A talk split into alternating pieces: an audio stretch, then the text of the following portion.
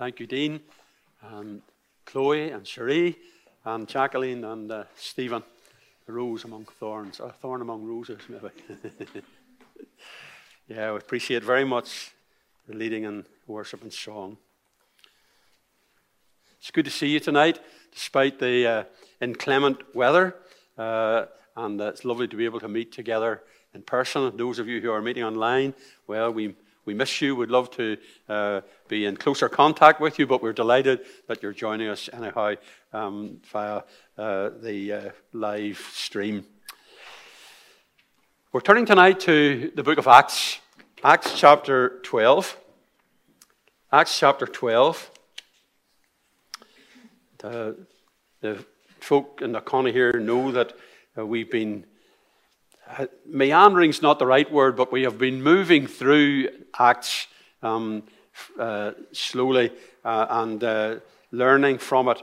And tonight we turn to Acts 12 and uh, just about six verses really, beginning to read at verse 20.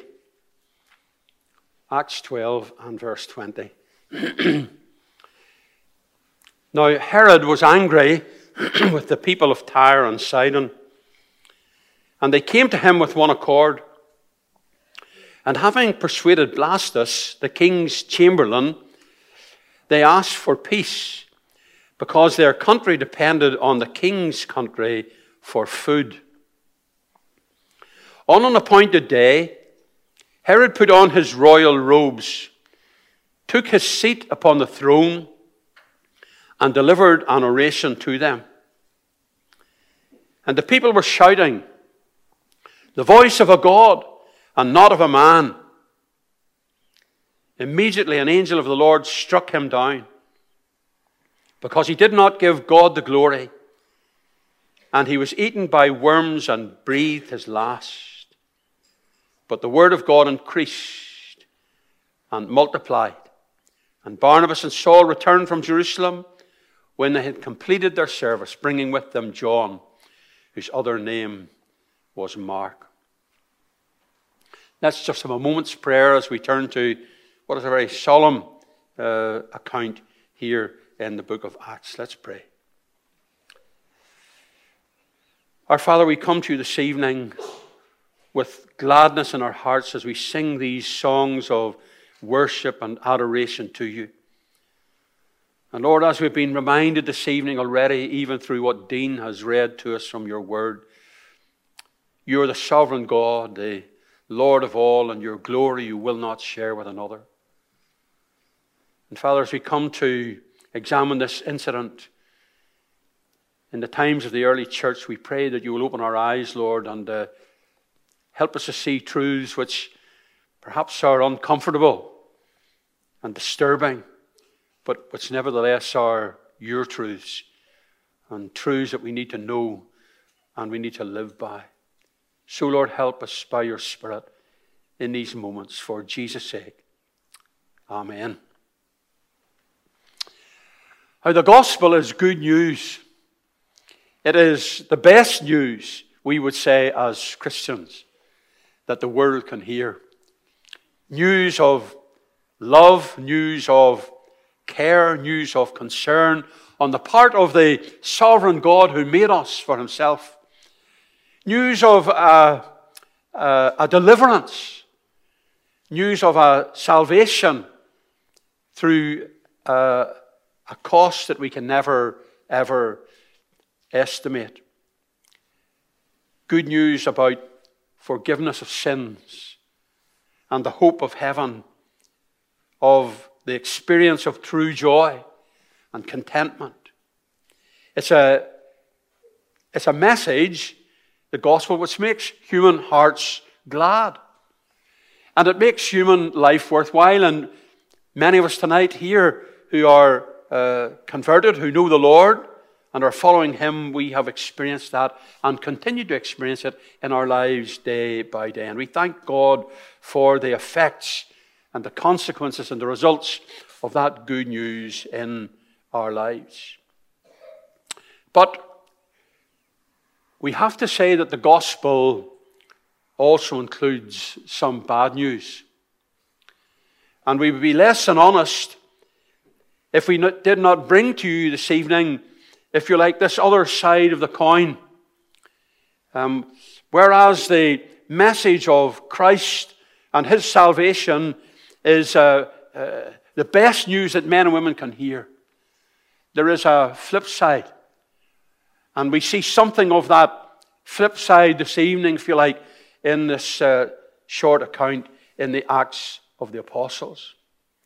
Because you see, the gospel also includes warnings about judgment, it includes warnings uh, about those who will persist in sin and the consequences of doing so. It brings, as part of its message, things which are meant and designed to disturb men and women, to disturb men and women, and to make them think, to waken them off, up to the awful spiritual danger in which they daily live. If you're listening tonight and you're not a believer in Jesus Christ, then this message, I trust, will be particularly relevant to you because the good news of the gospel implies bad news. And if you like, the bad news or the unwelcome news that men and women don't want to hear is the fact that God will judge sin and God will punish sin. It does God no honor at all, and it certainly does us no good if we try to hide this aspect of the gospel from men and women. Let me ask you a question. What was the point of Jesus' death if there is nothing of danger to flee from? What was the point of our Heavenly Father giving His beloved Son into this world that the Lord Jesus should come and he should surrender himself to death, and not just an ordinary death, but this awful death of crucifixion, dreadful uh, in its physical pain, but even beyond that, that he was prepared to he was prepared to die as a sin bearer so that men and women might be saved. You see, if there's no judgment from which men and women must escape, if there's nothing from which they must be saved, then the coming of the Lord Jesus and the death of the Lord Jesus was without point and without purpose. I want you to think about that and keep it in your minds as we move through this story. This story this evening is a, a story of judgment it's interesting and it's remarkable in a number of ways. One of which is the fact that the same story is told in an extra biblical account by Josephus, the Jewish historian. And he records this uh, event in his own words, talks about this great show that was put on in honor of uh, Herod and uh, the, the fact that he dressed himself up and Josephus has some details of his own. He dressed himself in a robe of silver and he entered the theater where people were gathered uh, at dawn so that the sun shone and it, uh, it, it made his silver robe glitter splendidly. Pomp and circumstance and pride. Josephus records that his flatterers were there and they were calling out, from various directions, addressing him as a God. And Josephus has in his account these words Hitherto we have reverenced thee as a man, but henceforth we acknowledge thee to be of more than mortal nature. So, isn't it remarkable that in non biblical history, this very incident is recorded? The purpose of the Holy Spirit through Luke in recording it in Scripture, I believe, is to bring a dire and a serious warning to men and women today to remind us what we've heard already this evening that God will share his glory with no other. What a serious and foolish thing it is to do, isn't it? To set oneself up as more than mortal. How could anyone even imagine doing that? To think that one is a partner in deity. And Herod's folly, as we'll see, was to bring terrible results upon him. But let's remind ourselves this evening of this that everyone who resists Christ, everyone who resists Christ is putting something or someone, and probably themselves, in front of Christ. Everyone who resists Christ is, in a sense, is in a measure committing the same sin as Herod because they're setting up their own opinions and their own ideas before they plan and the purpose and the commands of God. And tonight, if you're unsaved, that is a very dangerous position to be in. To be lording it over your own life, like a little God, as it were. Refusing to realize that your destiny, your next breath indeed, is in the hand of the Almighty God. And imagining that you have as much right as God to decide how your life is to be lived. I want us to see three very simple things tonight from this account. And uh, hopefully, you'll be able to take them home and think about them.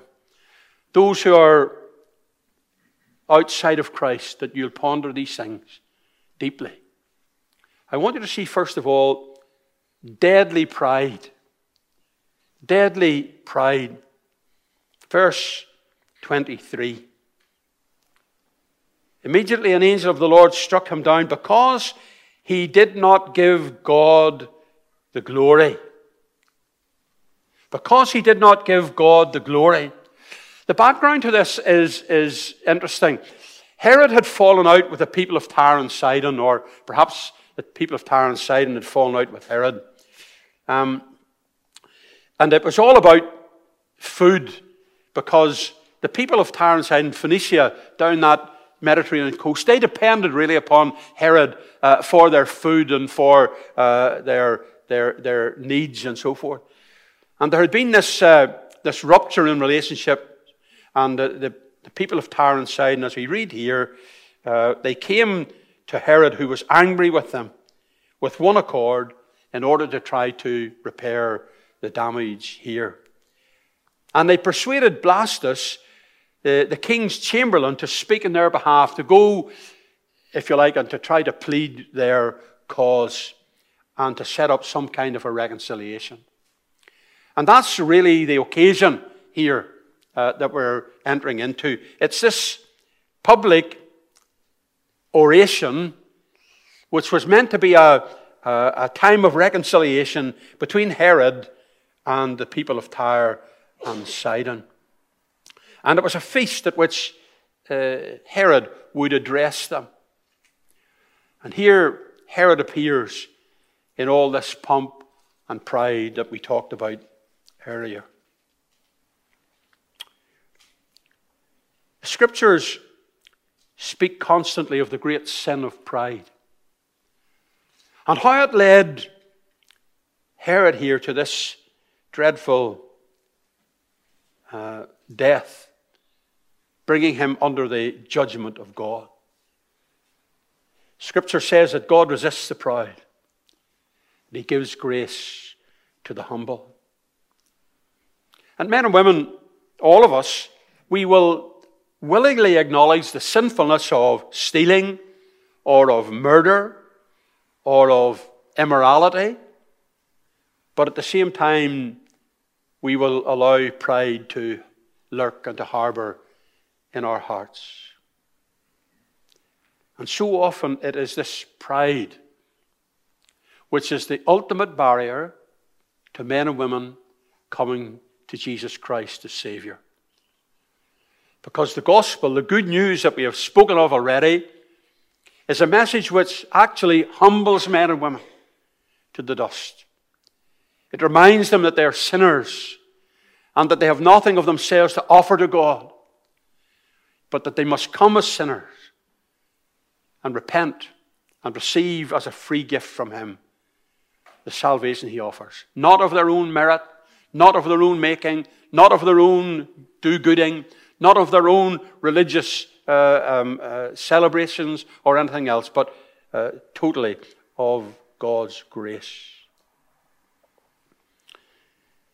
And yet, so many men and women resist, too proud to acknowledge their sin, too proud to humble themselves, and to come as sinners to God, too proud to see themselves as Newton said, as wretches, you know, in the sight of God.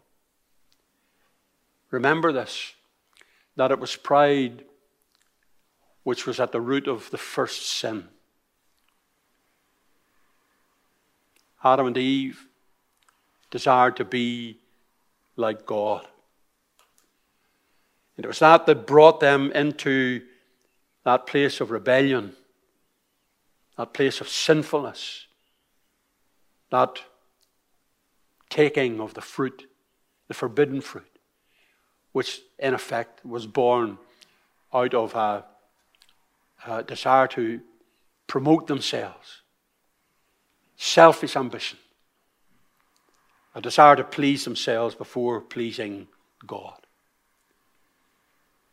And tonight, if you're rejecting Jesus Christ as your Savior, if you are in some way thinking that you have your own way to heaven, your own way to be right with God, that you have another way other than the way of the gospel to become reconciled to Him, then let me tell you again, on the authority of God's Word, that you're in a precarious and tragic spiritual situation.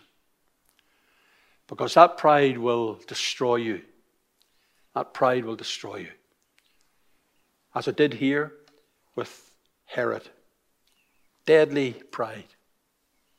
He did not give God the glory. Second thing I want you to see here in the story is what I've called deluded people.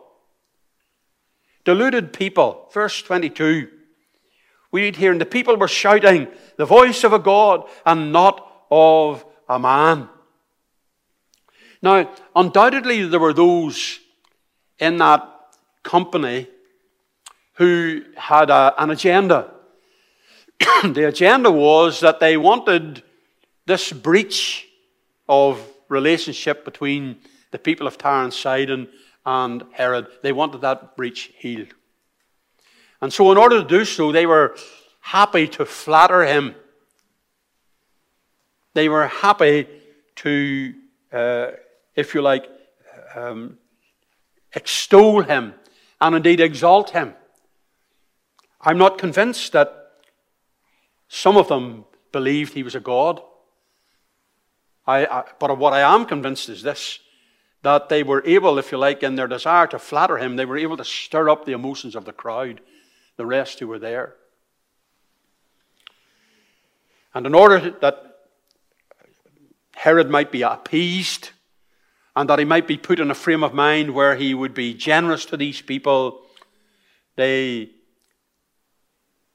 stirred up flattery. And they brought the people along with them. These people, as so often was the case, they were deceived by the folk around them, deceived by the, the crowd, if you like, led along by the crowd. Scripture is so clear and so plain, isn't it? All we like sheep have gone astray. Used to ask the kids, you know, if there were. Uh, 50 sheep in a field and one escaped through the hedge, how many would be left? You know? And of course, the answer is none because the rest would follow. You see, the first one that went out.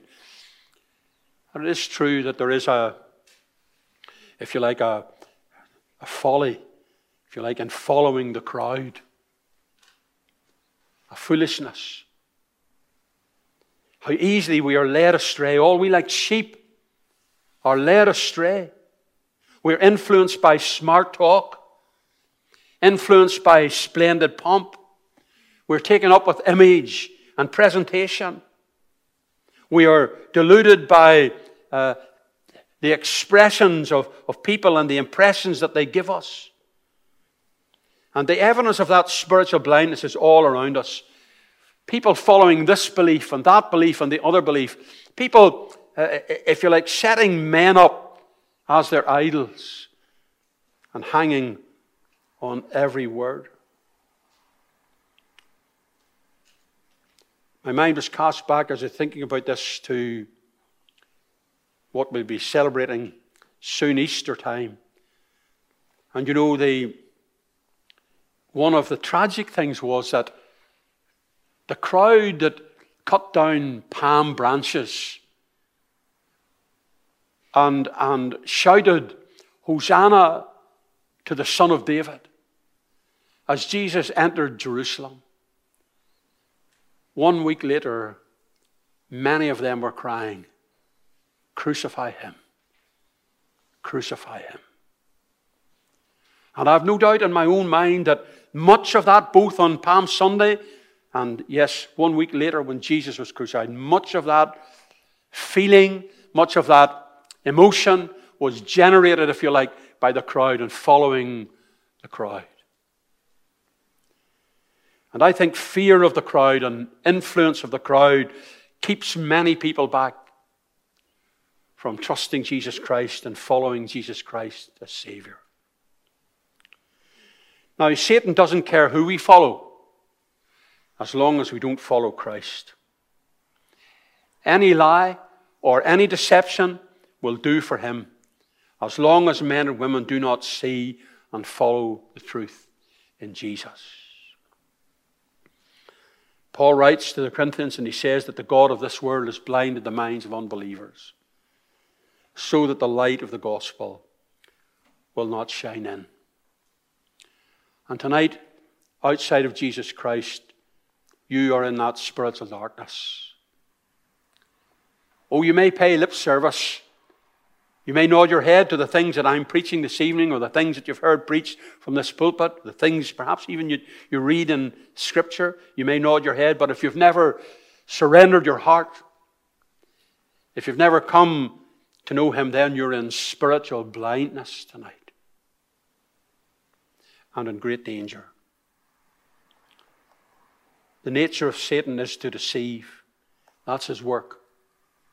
And here were people who were deluded. Deluded people. And the third and the final thing that I want you to see tonight is this dreadful punishment dreadful punishment. Immediately, an angel of the Lord struck him down because he did not give God the glory. And he was eaten by worms and breathed his last. Now, the stroke of God fell upon this proud and godless king. And the Holy Spirit makes it clear to us in the way that Luke records this that this was God's intervening in the situation. We need to say it over and over again that God will not allow sin and rebellion to go unpunished. So, if, so often men and women are, are lulled into a, a carelessness by Satan because they reason, well, you know, I've lived this many years and and, and, and my life's fine and things are going okay and God hasn't done anything. And it's that kind of carelessness. People thinking that God doesn't know or he doesn't care or he's not interested. And not realizing that the reason that he holds back is because of his patience. He holds back his punishment because of his his patience and his concern for those who rebel against him. Herod had been a wicked man all his life. He had done many wrong things in his lifetime, and God hadn't stepped in until this point in time. God had dealt with him patiently, not striking him down at his first wrongdoing. For if God should mark iniquity, the scripture says, who would stand? None of us. But God has compassion and He has patience beyond our understanding, beyond our, our imagination. God has patience with sinful men and women. But Herod hadn't recognized the patience and the long suffering of God. And he had become proud and wanton in his sin. And eventually, God breaks in. And we read it the way in which the scripture records it gives us no um, room for doubt. It was an angel of the Lord, a messenger from the Lord. It was uh, this, this uh, stroke of punishment was sent by the Lord to destroy this man of pride. This was God stepping in to this sinful situation. And his holy messenger, his angel, smote Herod. It wasn't some coincidence. It wasn't some natural death that Herod died. Even though there have been suggestions and probably quite legitimate suggestions as to actually what was happening inside the body of Herod, uh, really, and uh, how it panned out at that moment in time. Dr. Rendle Short, uh, who was a, a commentator and a, a, um, a, medical doctor as well, he suggested that uh, what, what, we're talking about here probably was intestinal worms, an intestinal fest, uh, infestation, causing an obstruction eventually and a very painful death. Whether that is true or not, we can never tell. What we do know is that Scripture makes it clear that however it happened and whatever happened, this was the stroke of God, and it was God's punishment of this sinful and proud man. Judgment will fall upon every evildoer eventually who refuses to repent and seek God. That's the other side of the good news, you want to put it like that.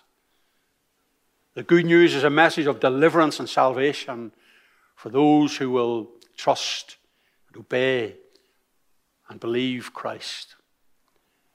But the gospel also tells us that those who resist will reap not merely earthly consequences, but will reap the eternal consequences of the rebellion against God. And it is a fearful thing at times to read what Scripture has to say about God's opposition to sin and to wrongdoing. Listen to these verses from Second Thessalonians.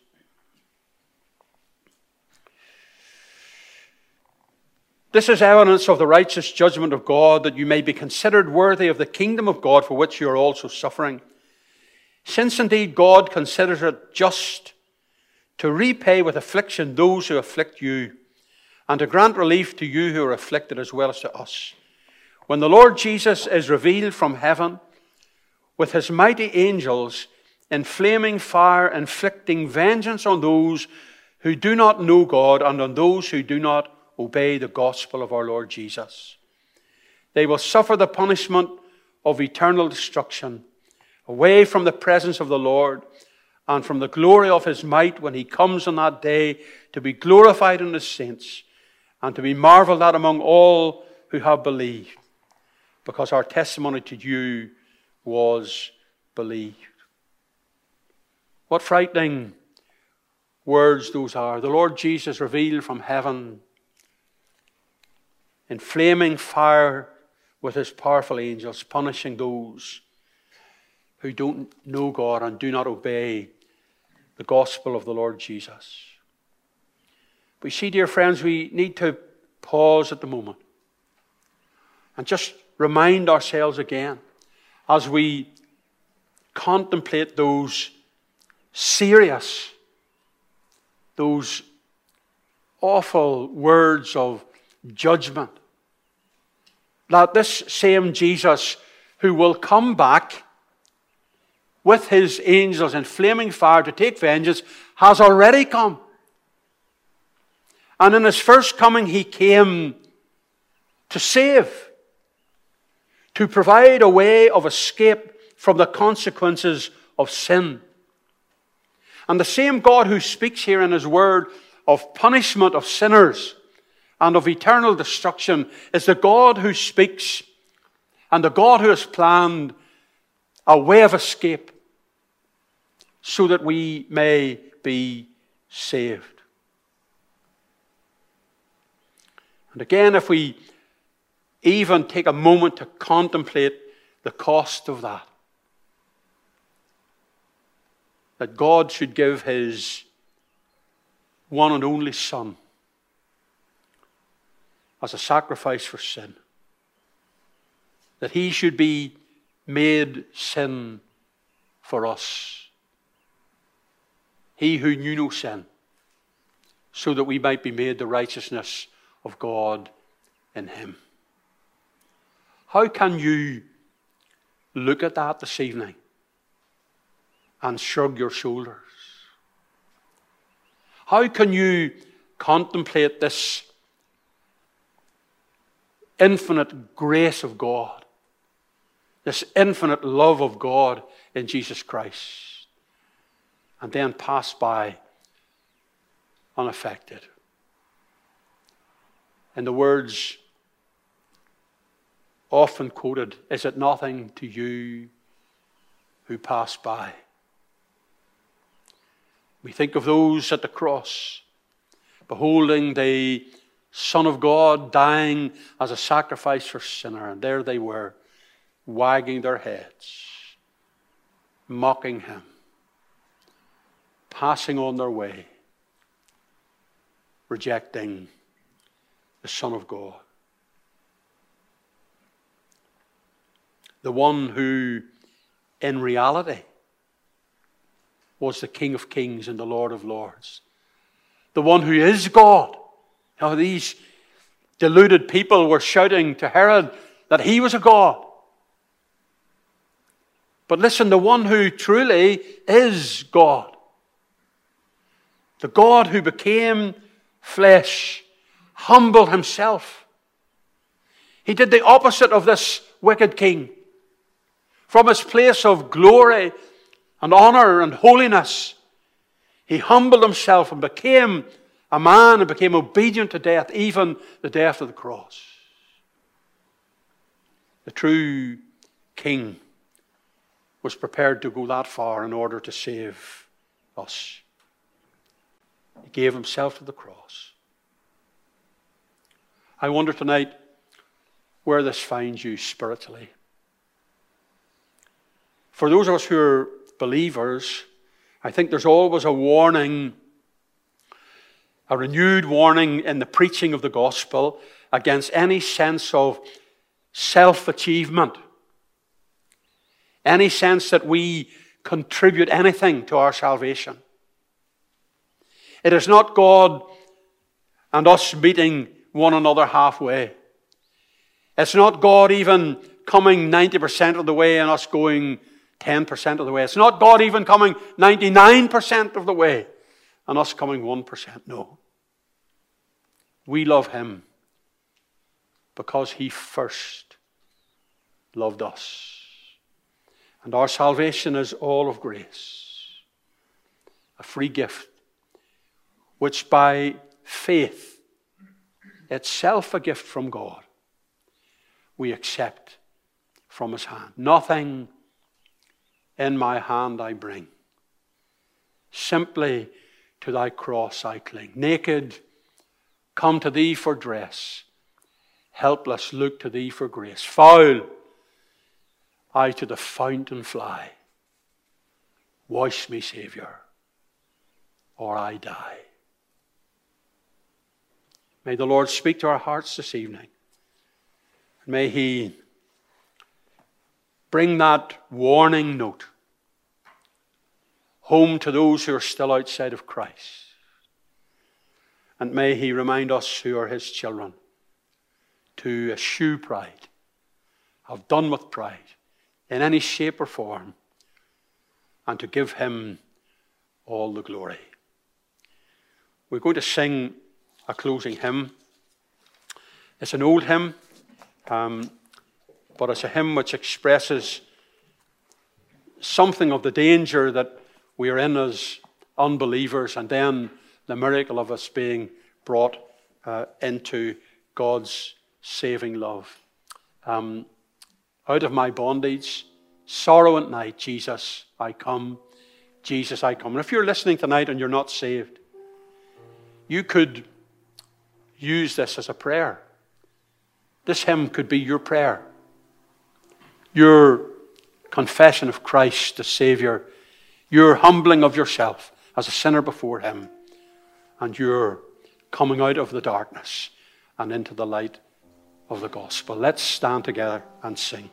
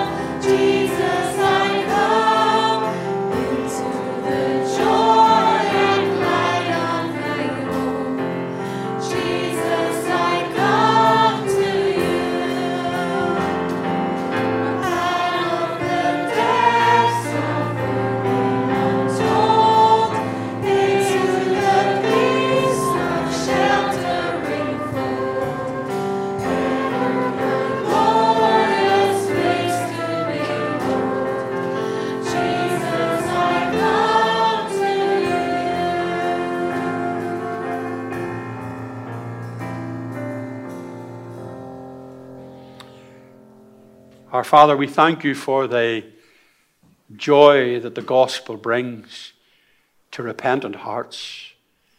We thank you for the hope. We thank you for the peace that is ours in the Lord Jesus Christ alone. But Lord, we take heed tonight of what your word has been teaching us the danger, the dread, the destruction that lies ahead for those who reject. Father, we pray this evening, will you make sinners wise? Lord, help them to be honest before you. By your Holy Spirit, convict them of sin and draw them to yourself for this glorious salvation. Thank you, Lord, for your mercies this day, for being with us. We pray for safety now as we travel home in this inclement weather. And we ask our Father that your hand will be upon us in the days of the week to come. Bless us, Lord, and help us to live for the glory of your name. For Jesus' sake we pray. Amen.